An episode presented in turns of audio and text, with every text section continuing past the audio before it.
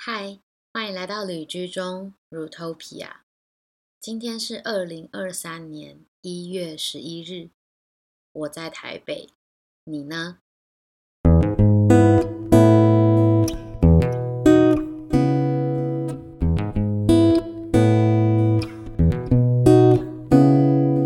大家好，我是 Ru。那这是我第一个 Podcast，第一个。开的 podcast，然后也是第一集的 podcast，这不重要啦，反正就是希望大家可以多多包涵。那为什么这一个 podcast 要叫做旅居中？就如标题所言，旅居是我的生活，也是现代的社会里，我觉得大家。可以保有这样的心态去面对每一件事情跟每一个选择。嗯，那我先稍微自我介绍一下，再跟大家说我接下来要去旅居的地方。我叫做 Ru，那日本人或韩国人会发成路，对，因为他们没有 R 音。那如果也有一些外国的朋友不会发，其实也可以叫我路。嗯。会叫做 Rutopia，就是其实这是我的理想的国度，所以这很简单。那中文会叫做旅居中，是我在思考说我要嗯开这个 podcast 的时候，当然也是跟我现在的状态有一点关系。就是我觉得生活现在有一点是像是一个长长的旅行。我们的人生都是一个长长的旅行，而这个旅程里，你必须决定很多不同的选择，然后也必须要面对很多的不一样的困境，或是你今天进到了一个不一样的山洞，你应该怎么样走才可以找到那个光明？讲的有点难，但其实重点就是，如果我们能把每一个工作跟每一个选择。每一个状态都当做是一个旅行的心态，不会太压力，也不会觉得说自己被局限在一个地方。开设旅居中，也是因为我接下来也是要去一个地方旅居。那那个地方不是我不熟悉的地方，嗯，我在疫情前就在那个地方生活过。那现在等于是要再回去了。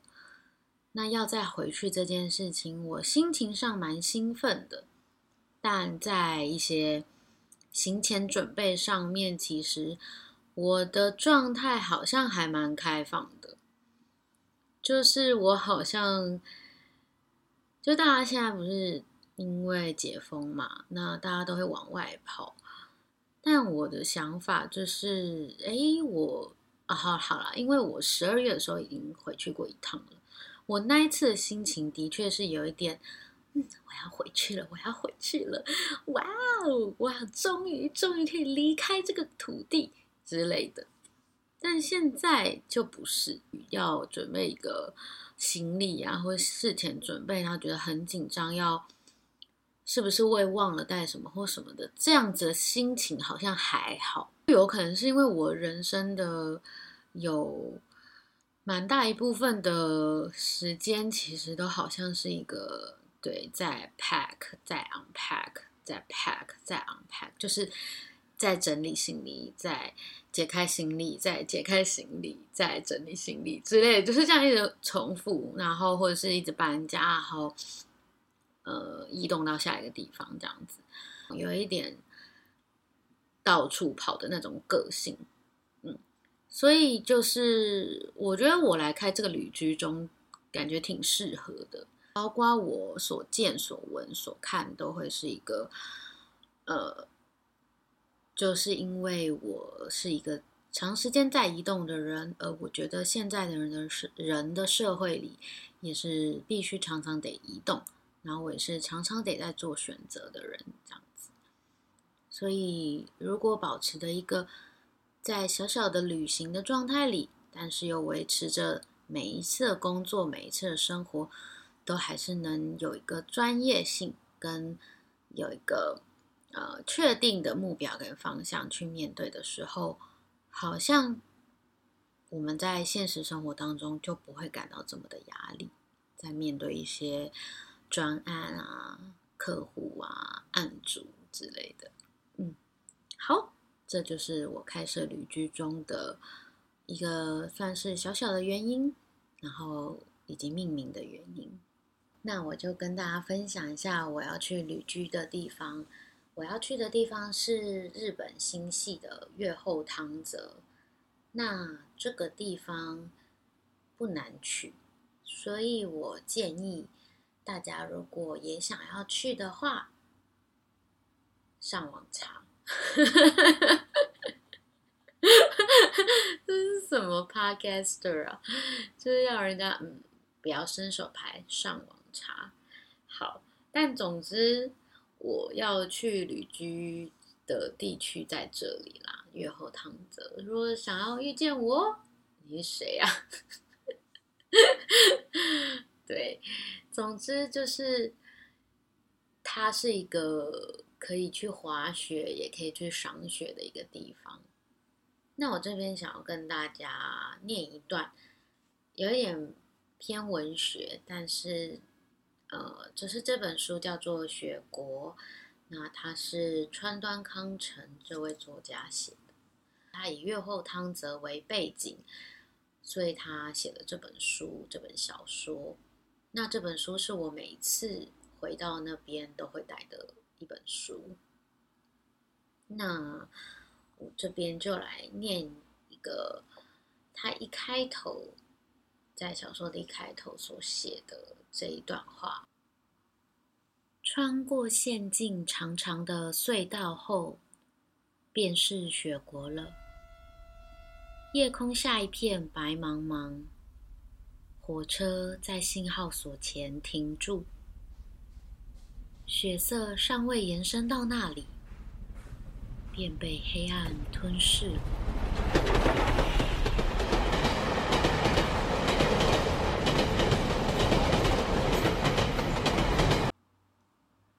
这就是这本小说的第一句话。